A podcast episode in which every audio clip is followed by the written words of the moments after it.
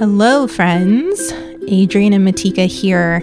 Welcome back to our third and last chapter of our series on the movement against the 30 meter telescope on Mauna Kea. If you haven't listened to the first two episodes yet, we encourage you to maybe press pause for now and listen to those first, just so you're up to speed. It's been just about a year since we visited the beautiful summit of Mauna Kea. And in that year, a lot has happened. TMT has continued fundraising for the project, even though they're halted construction. There's been a national election. Several Native women have been reelected. Deb Haaland is the official nominee for the Secretary of the Interior, the first Native person to hold that position, which is massive because federal funding and most Native relations are allocated through the Department of the Interior. But as far as we can tell from the TMT website, they seem to be forging ahead with their destructive plans. At the end of March 2020, so two or so months after our visit, the pandemic was at a point that the camp on the Mauna needed to be closed down for everyone's safety. In order to bring us to the present and hear what's happening with the movement since then, we got back in contact with Jamaica Heoli. Aloha mai kako, o no o Jamaica Heoli Mali Kalani. And Auntie Noi Noi. Aloha everyone, this is Noi Noi Wong Wilson. We caught up with them on January 7th, which was the day after the violent insurrection at the Capitol, so we all had settler politics majorly on our minds.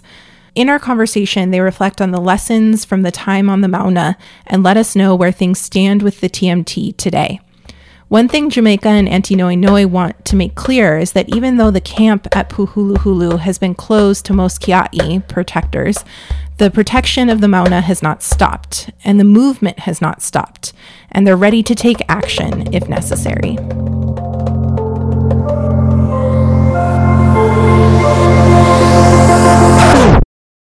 Sorry.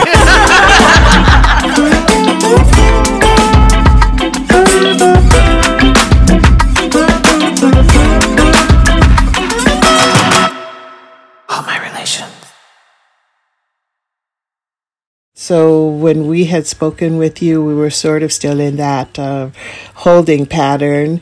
Uh, we were still present on the Mauna, but a lot of people had started to return home. They have jobs. School was starting.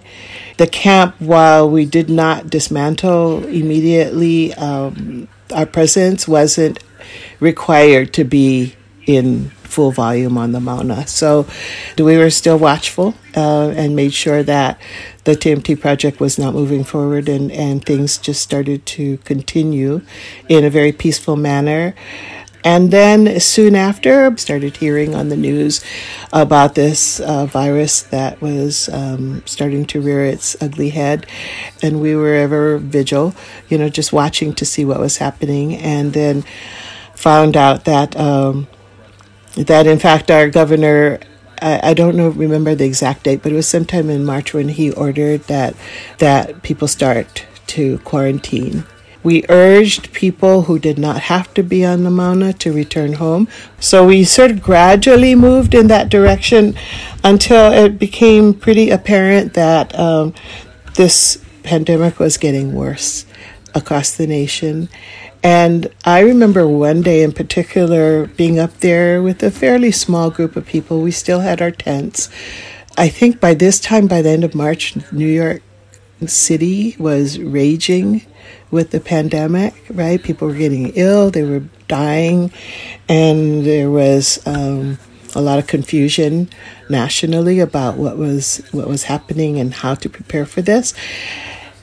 And people showed up on the Mauna to come visit us, but they were there from New York City and they were visiting us because they were running away from this pandemic in their hometown and then they were coming straight to the Mauna to visit us and it it frightened me. It really did. And i said oh my gosh you know we cannot we cannot do this. I know that even if we had say a dozen or two dozen people in camp we try to maintain our three times a day ritual, three times a day protocol, because it was such a foundational piece of what we are doing. And every time we did our protocol, and especially the noon protocol, we might end up with 100 people. People would come up to the Mauna just to participate in protocol. And while it wasn't because I didn't want them to participate in protocol, I was just trying to figure out, and not just me, but others, you know, concerned about this, how we were going to protect ourselves and our elders from being exposed when we were actually being the attraction. This movement has always been focused and led by by the intention to protect our Mauna and protect our Aina, but by virtue of that, it's also always about protecting each other. And so in the summer of 2019, we needed to be on a front line to protect the Mauna from construction vehicles and, and this project. And in the summer of 2020, we needed to be in our homes to protect each other from invasive visitors and an estate that would not protect our health over the financial opportunities of opening tourism. So, what I love about our movements is the way that, although it's challenging, we continue to shift based on the needs of our people. I would love to hear a little bit more from you about the ways that you see that connection between needing to protect Hawaii from these visitors who are seeing it as an escape from their own pandemic and the movement. Um, and you made that connection really beautifully just now, but maybe just expanding a little bit because I see a lot of strong connections there yeah, it's this isn't new, right? Hawaii as as a paradise escape has been a part of the colonial narrative of Hawaii for since the early 1900s. You know, I won't go into real dates, right? Since the early 1900s, there's been this vision, this intentional and there's there's a brilliant scholar and, and, teacher of mine, Cristina Bacchilega, who talks about this in her book. Uh, she calls it legendary Hawaii, but the way that Hawaii was reconfigured and the story of Hawaii retold to to tell a particular story about escape, about paradise, about um, all that is waiting for you so long as you have you know money and so that's not new uh, that's that's a story we've known for a long time and, and it's a story that Haunani-Kay Trask talks about in Lovely Hula Hands where she says at the end if you're if you're thinking about visiting my homeland don't. We don't like tourists. We don't need any more.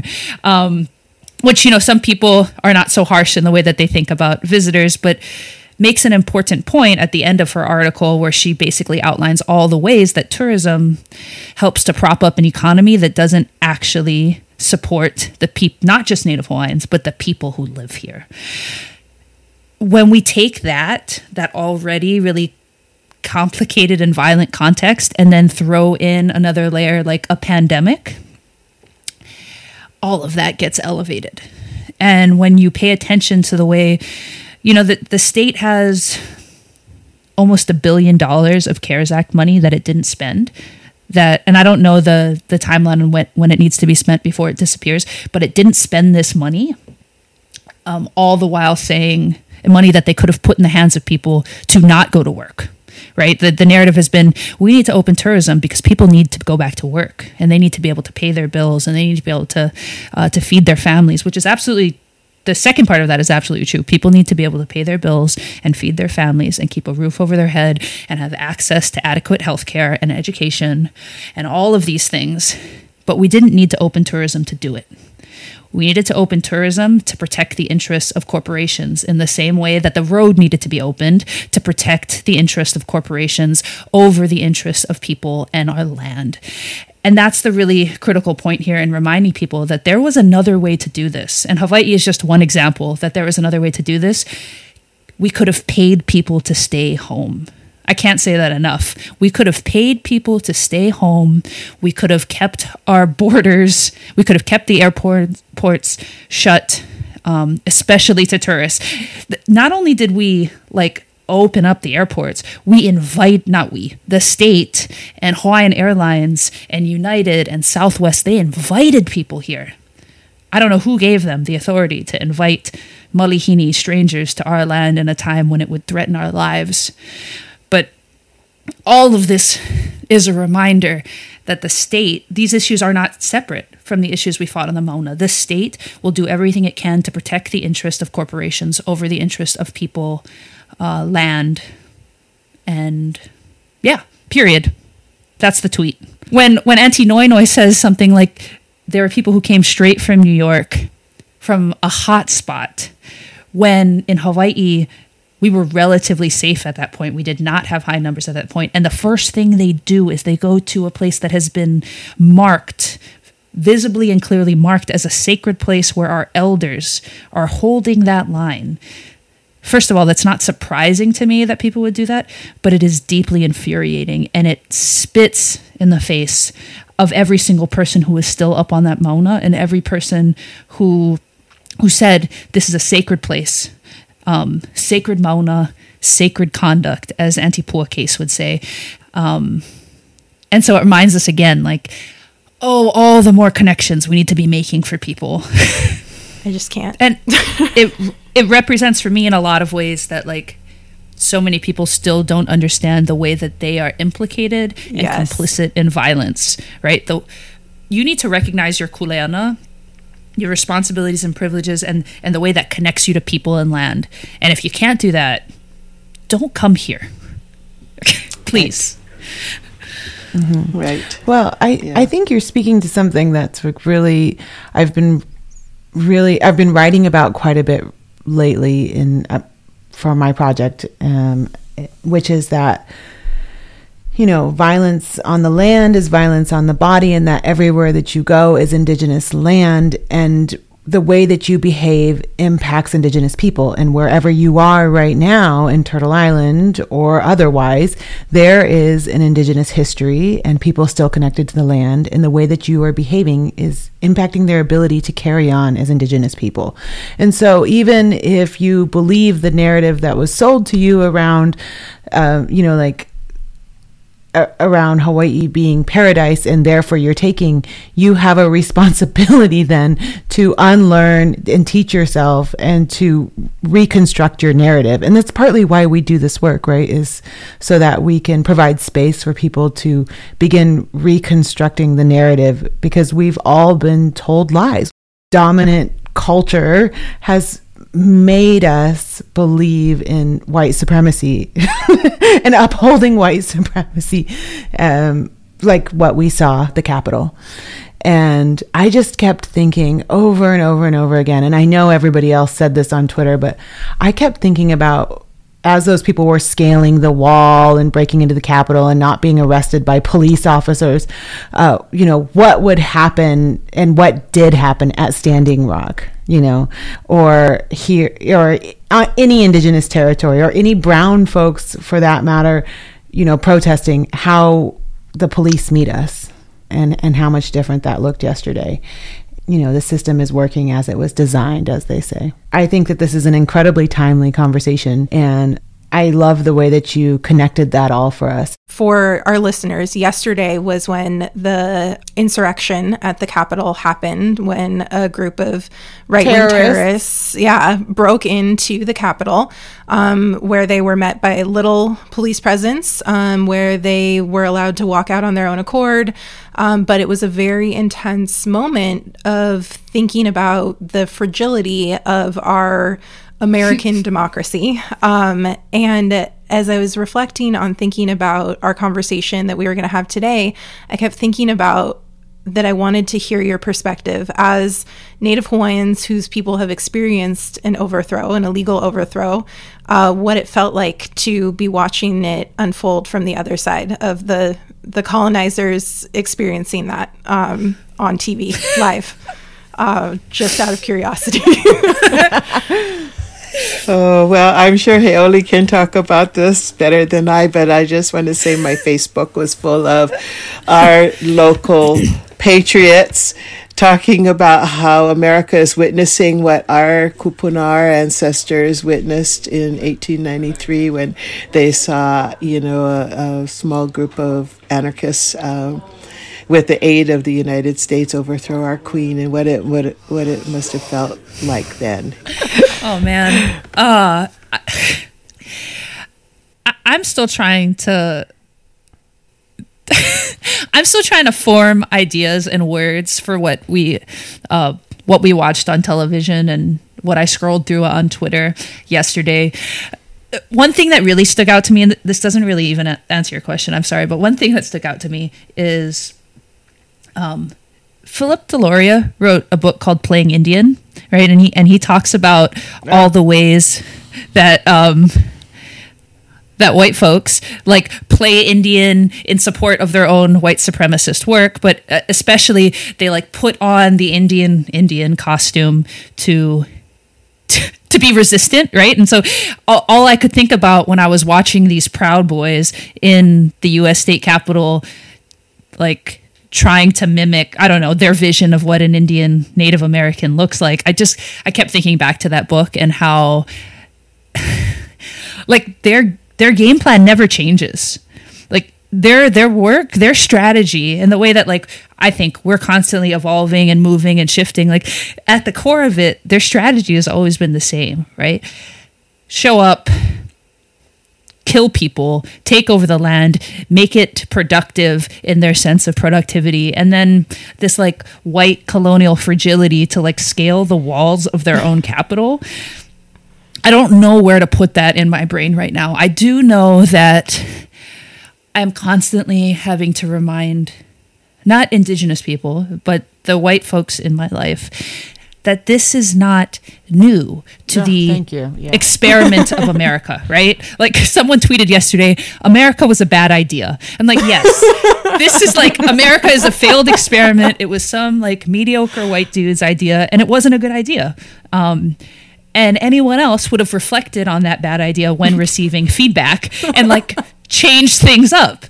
And so I'm I'm constantly having to to unfortunately say out loud like this this is what America looks like. Mm-hmm. This is the only thing America can do.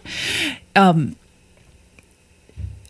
and this should inspire us to be so much more courageous than to f- simply ask for reform in a shitty idea we need transformation. We need in Hawaii what we call like hulihia. We need to turn things upside down. I don't want to be included in this joke. I want to I want to go back to the root, right? Get radical, go to the root of things and live in a way that is pono, that is in alignment with my people, with our relations with people in Turtle Island and indigenous people across the world. And so when I see these fragile white men scaling the walls of the Capitol when as CNN reporters will tell you, there are steps everywhere. I don't know why they're scaling the walls.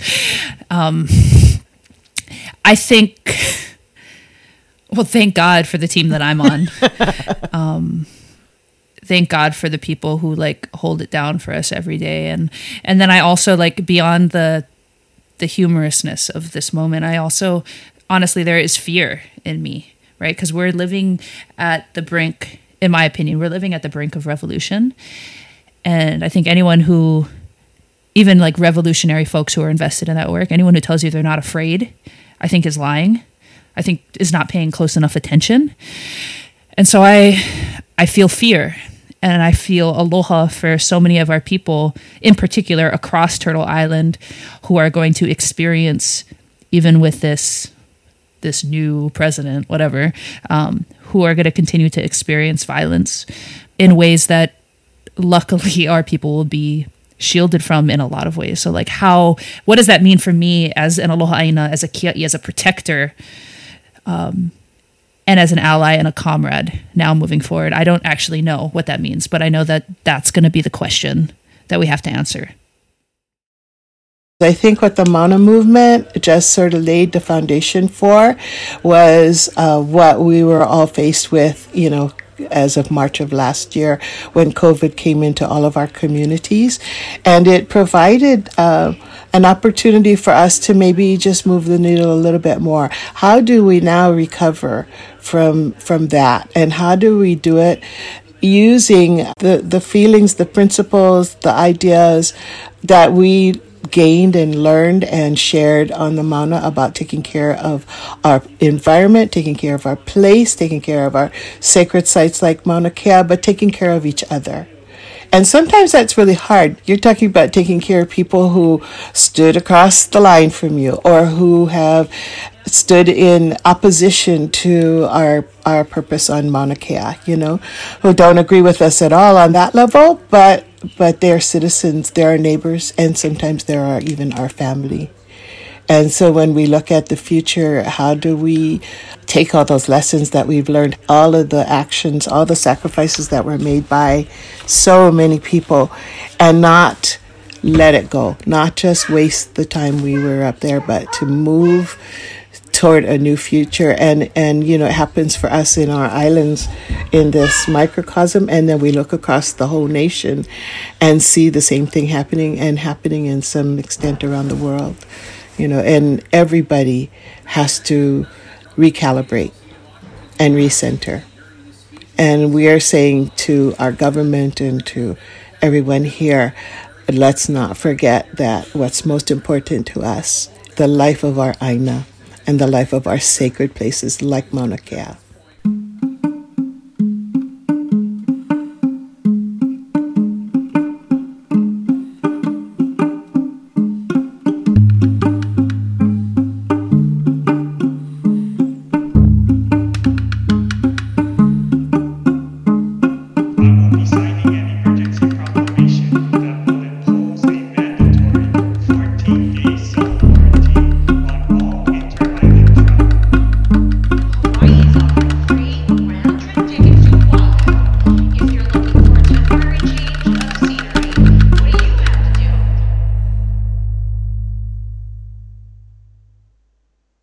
Both of you touched on this. Like so much of what we're seeing from the US government is an inability to imagine anything beyond the status quo. Like imagine an otherwise, imagine other ways of taking care of one another, imagine other ways of community care, of sovereignty, of nationhood, of uh, what it means to have a, a group of indigenous people that has a different history than American Indians or whatever it is. And I know for me, I didn't spend a, a, ton of time at Standing Rock, but I the time that I spent there was really formative in being able to build that imagining of an alternative way of doing things and that we don't have to think or wait for the settler government to save us in any way that we can take care of one another if we have the uh, the means to do so if we have the space to do so if we um, have the ability to come together. And i think that's a powerful part of all of this too is that now this collective like the lahui has seen other ways of imagining. And jamaica you started with this too that the ideas have been woken up. And it's not just that we have to wait for those in Congress uh, to give us permission to do the things that we need as Indigenous people. Like there are these alternatives that now can live in real ways in people's heads because they've seen and experienced them. And that is so powerful in this moment to be able to have that to think back on, to rely on as we're watching all this chaos unfold as well. Mm-hmm.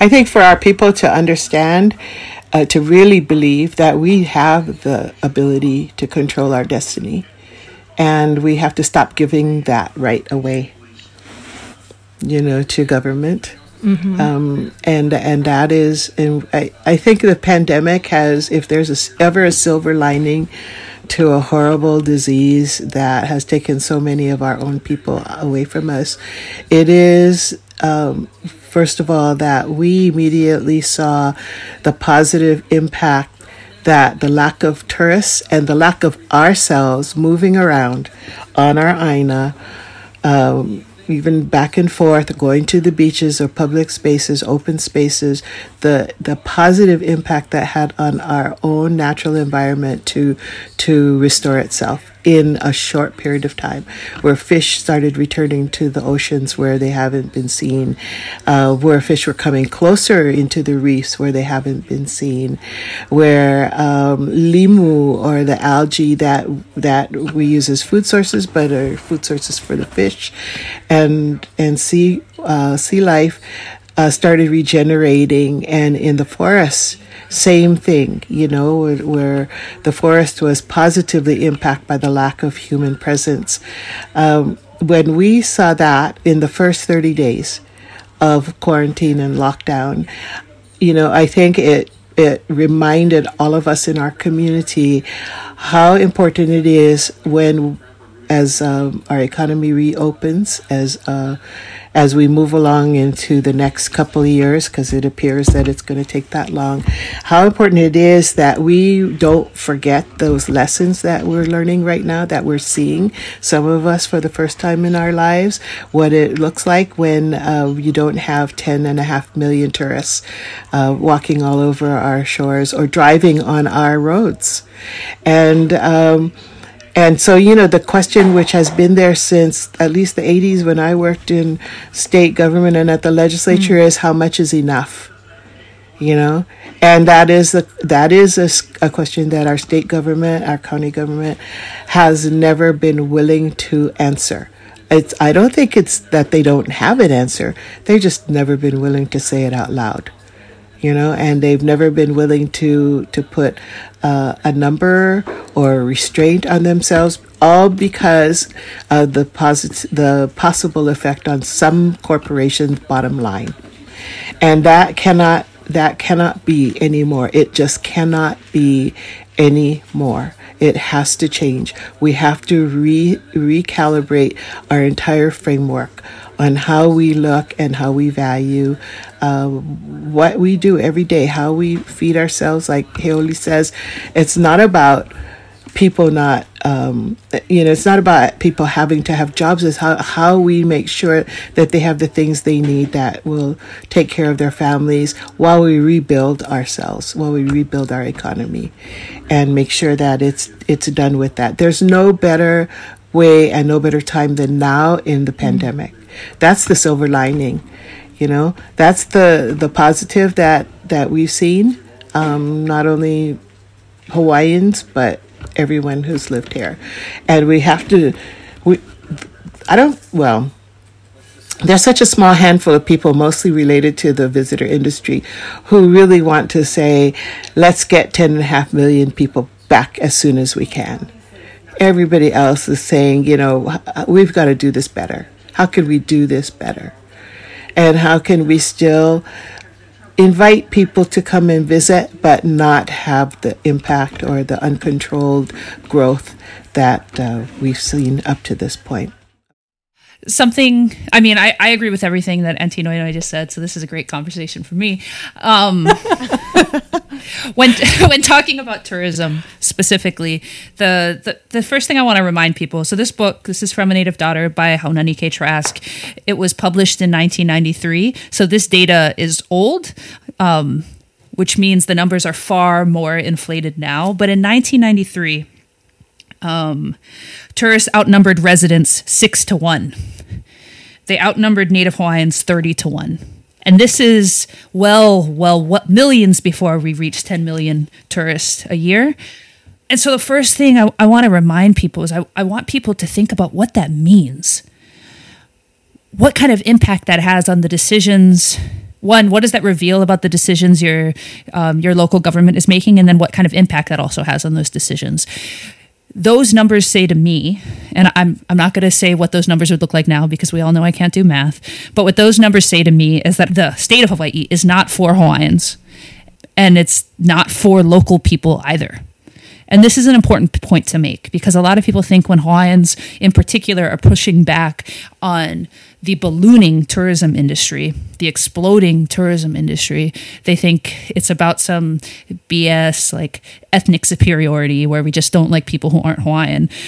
Really, what we're saying is that the state of Hawaii has turned into a place at, by design that is not meant for those of us who live here. Um, and when you look at those those numbers, the decisions that the state makes make sense, right? It, it, it makes sense. It makes sense the way that they are more invested in the health and well being of corporations than people. What Auntie Noinoi reminded us when she talked about the restoration of our ocean and our forests in just a month. I, I don't know if we can properly depict that for people over an audio recording, when she says fishes returned to areas that they hadn't been, we're talking about thousands and thousands of fishes returned into what used to be highly populated tourist attractions like Waikiki. The sharks started to come back because the fish were there. Like that's a huge, momentous occasion. When we talk about the forest being restored, That's a huge, momentous occasion. What that tells me is that you know, we're fed a lot of information about the urgency of this climate catastrophe, and it is absolutely urgent. But we are not too late. If you look at how much Hawaii healed in a month, in a month, we are certainly not too late to live in dignity with our aina and to offer ea, to offer life and sovereignty back to our aina. What it tells me is that we have to be courageous to step into decisions that are intergenerational right that are looking not just what i'm going to see in my lifetime not just what i'm going to see in this fiscal year but what is the world that I am going to create for my children and my grandchildren, right? What does it mean to plan for seven generations out? Something that, you know, that language I learned from other indigenous scholars, right? What does it mean to project seven generations into the future? Leanne Simpson um, asks us to ask ourselves like what does it mean to be recognized by our ancestors? What does it mean to live in a way that our ancestors will recognize us will see us as kin? We have to recognize our relationship to our land for our ancestors to see us. That i believe more than anything else. And that is why i think Auntie Noe Noe is right when she says that while we don't always agree on how we how we should be governed or th- the things we should do to make Hawaii the best place possible, by and large, we do agree that the land is important and that we have to protect the land, even if we also don't always agree on what that looks like. Mm-hmm. but we believe that our relationship to her is critical. So when I think about the Pu'uhonua o Pu'uhuluhulu and one of the most amazing things that was established in that place of refuge, I think about the alternative we lived and demonstrated for others.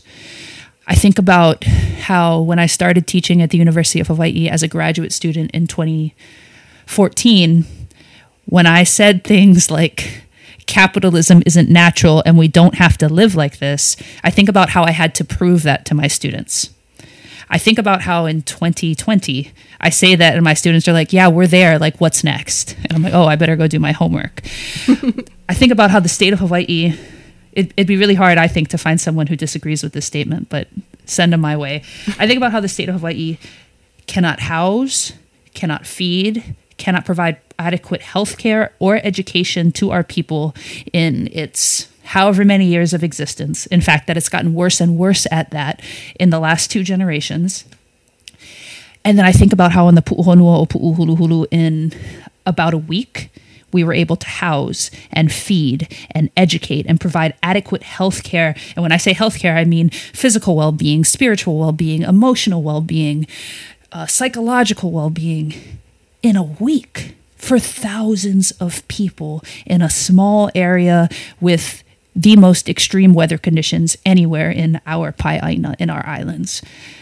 If that doesn't tell people that we are the alternative, then I, I don't really know what to do because it's so obvious to me. It also, I think it's important for us to frame a part of the movement in that way because I think that's what makes us so dangerous. I, I believe that's what inspired the state of Hawaii to spend what 12 13 14 million dollars trying to intimidate and remove us. So so what's next right? When you when you show up at standing rock and you see an alternative and you or you show up at uh, Mauna Kea and you see an alternative or you show up in Minneapolis and you see an alternative to to the police force and community security right? This creation of community security. Mm-hmm. what's next well, then we have to make the connections between our experience and our politics, right? Auntie Noe Noe Wong Wilson said something that I believe is absolutely true. She says that the, the state's not willing to reckon with this question of when is enough enough, this like 10 million tourists number. And she's right. The, the state knows the state knows when there's too much for the land. The state knows when there's too much for the people. But capitalism can't make space for a question like this is enough they do not align, which is why capitalism can never be pono, it can never be balanced and in alignment with our values as Hawaiians, which is why I'll repeat the words of Ilima Long, one of my favorite people in the world capitalism is antithetical to aloha aina. This to me is a really obvious and important statement, but it's also not something that everyone in the lahui is ready to say In the same way that not everyone in the Lahui is ready to say homophobia is antithetical to aloha aina. Anti-blackness is antithetical to aloha aina. So when we create a movement that is rooted in kapu aloha and aloha aina, this fierce and intense love for land and recognition of our connection and relationship to her then we need to be ready to take on everything that Aloha Aina entails. And we need to be able to elevate, like Kapu Aloha asks us to elevate to our highest self, our best selves. And that means, again, being courageous and turning away from the comforts and the security. I'm using air quotes, guys. Uh, the security of prisons, of police, of military, of capitalism, of all these things that the United States and white supremacy have told us over and over we need to survive. No, these things are killing us. We need an alternative to survive. Um, and that's what, one of the many things I learned on the Mauna. I feel so privileged to hear and learn from you. And I think what I'm hearing, Heoli, is basically like the movement to protect Mauna Kea is a movement of abolition. I, I really believe that. I should also say that I don't think everyone who's been involved in the movement believes that yet. And to me, that's the work. But I do believe, like, yes, it is an abolitionist movement. Joy Enomoto once said, and I wasn't there when she said it, I'm quoting someone else quoting her, once said that abolition means we build pu'uhonua within each other. To my own people, I want us to think about what it means to build places of refuge within each other, to create sustainable security and health and well being in our communities. And for me, in this moment, that means taking a more active stance in prison abolitionist work in our own community. I, I think we need to be way more intentional about the way that we understand how our kupuna could be removed from our own land by police because they were a nuisance to the state is not actually all that different from our family members who have been exiled into prisons because they are a nuisance to the state and because we haven't done the work to establish real, genuine security and care. I think we need to make that that link uh, more than ever, especially because there are 400 active cases of COVID in OCCC, which is our largest prison, and the and the mayor of of Oahu has fought to have those cases not counted in our state count.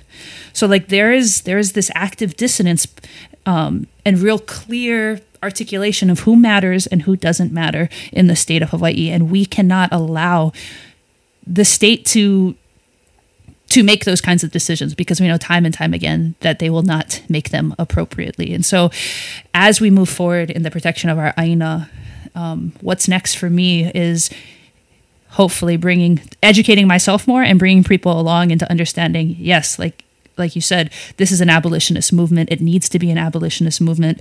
In order to have air, in order to have sovereignty, I believe we need abolition.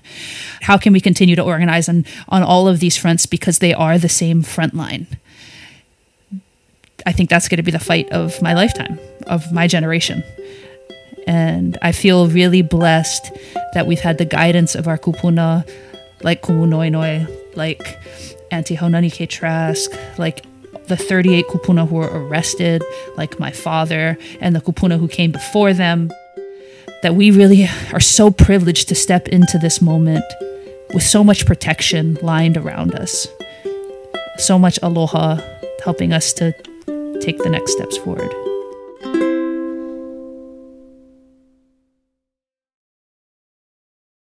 The first time I went to Hawaii, I was I was a young person, you know, I was a kid.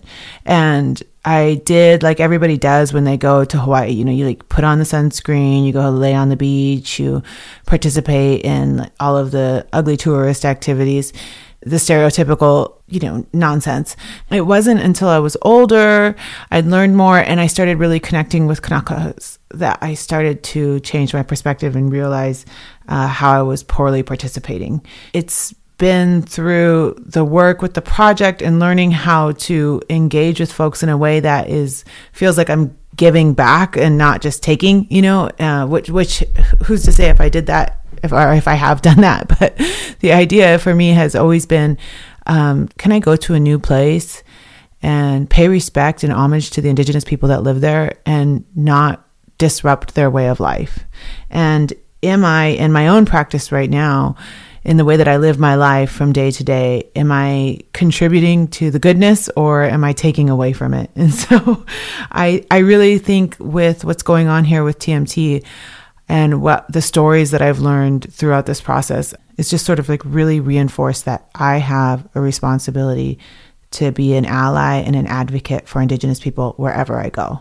Certainly to my Kanaka Maoli relatives who are in this massive fight to protect their sacred sites. Thinking back to our visit to Mauna Kea and being there and in that space during a time when, like, it was January, the weather was cold and it was rainy, and to see the folks up there and the dedication to that place and to experience the the protocol that happened three times a day and to like see the kitchen tent and the kupuna tent and like the infrastructure that was there. And we mentioned it like several times throughout the process, but I kept drawing the parallels to Standing Rock and our time, um, the the time that I spent out there in Cannonball at Oceti Sakowin camp, and the ways that these two movements, while fundamentally different spaces, different causes, um, shared so much about lessons of how to take care of one another. And that's what I keep thinking about is that um, Jamaica talks about in this episode about how within days of the establishment of um, the camp at Pu'uhuluhulu, there was healthcare. There was free healthcare. There was a school. There was uh, everyone was fed. There were places for people to sleep. Like everyone was taken care of, and that's very similar to what happened at Standing Rock.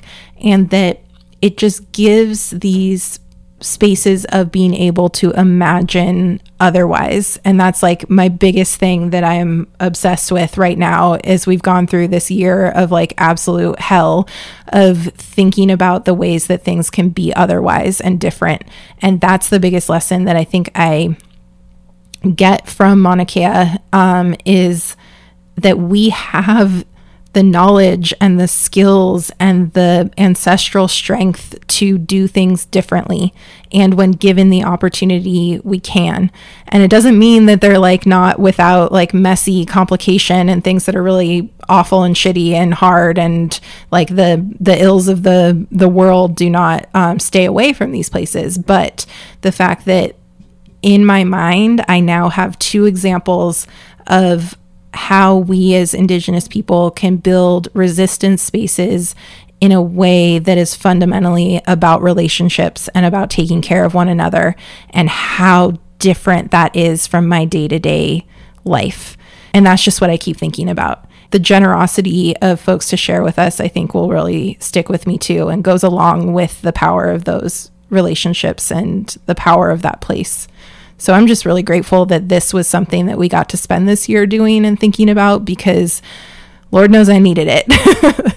and even having this conversation with Jamaica and Auntie Noe Noe reminded me settler politics is only a small piece of our world. We have the ability to do things differently. I couldn't I couldn't help thinking about I, I after Jamaica said that when she was talking about you know like the American government has been here for this such a such long time. What did she say? She said the American government, since its time here in Hawaii, occupying this place, has not been able to figure out how to provide health care or how to take care of its Hawaiian people. And us, in a matter of days, were able to do it up on the camp. Right? That's what the what you're referring to. And I was thinking about, about reservations and when she said that, I was like, yeah, I mean, I see that at Standing Rock that we were able to take care of people. I see that on the Mauna, you're able to take care of people. But why aren't we able to take care of people on the res in the way that we need? You know, like what's the difference between a res camp or, or, or, a, not a res camp, but this, it is res camp. what is the difference between a resistance camp and the res? And I've been thinking about that over and over and over again, you know, because isn't the reservation in a lot of ways a space that was meant to be our own, to be like uh, not interrupted by Western systems. But then I realized I was thinking about it more like, no, the reservation was de- designed by the white man. The reservation was designed by colonialism. Therefore, the reservation will, is not going to provide because it wasn't designed by us. And that's the difference between the res and the encampment. And um, I remember when I spent all that time at Standing Rock, you know, and when I came home and I'd been outside for a long time, you know, like sleeping in teepees or tents and and my first night home I was really warm by this fire and I felt so lonely. Like I missed the sound of the prairie. I missed the sound of people singing in the distance. I missed the feeling that I had when I felt like I was surrounded by like minded people. It almost brings me to tears remembering that loneliness, you know, thinking like, there is the otherwise whatever otherwise it is that we're going to imagine as we keep talking about here that that otherwise feels more wholesome. We feel like we're a part of something on a daily basis and we're not constantly scrounging to have enough time to feel whole. You know, and that's what I miss about Standing Rock and and and about Mauna Kea, and that was the the feeling that it gave me, which is like I could stay here forever because here in this tent that doesn't have um, West Elm furniture or the perfect paint color. Um, here, I feel the most comfortable. You know, and and how how crazy that is that that I spend so much time like thinking about my drapes when I'm stuck in my house, feeling completely unwhole. But when I'm in those spaces, it doesn't matter what it looks like. It it ma- what the feeling of feeling like you're a part of something and surrounded by people who care about you and you care about them is like a I don't know, it's just a better feeling. Absolutely. And I think that's why this story of Mauna Kea was something that we felt like it was just really important to tell because it brings together so many of the things that we talk about on this podcast. Um, all of these relationships that are so fundamental to the story of Mauna Kea, all of the pieces of settler colonialism and Western science, and all of these themes that we've brought up again and again um, really come together through this story. And so I'm really grateful um, for everyone joining us on this journey through these three episodes. Um, I really hope that people take time to continue to learn more and to support because there's so much more than what we were able to include mm-hmm. in these three episodes. So, yeah, I'm just left with such a sense of, of gratitude for this story. Mm-hmm. Same, yeah. And, uh, as a part of our reporting on this story, which, you know, we also took time to talk with students from the University of Hawaii um, who spent their semester on the Mauna, as well as one of their faculty, Ty Tengan. And their powerful stories will be available as a bonus episode on the Patreon.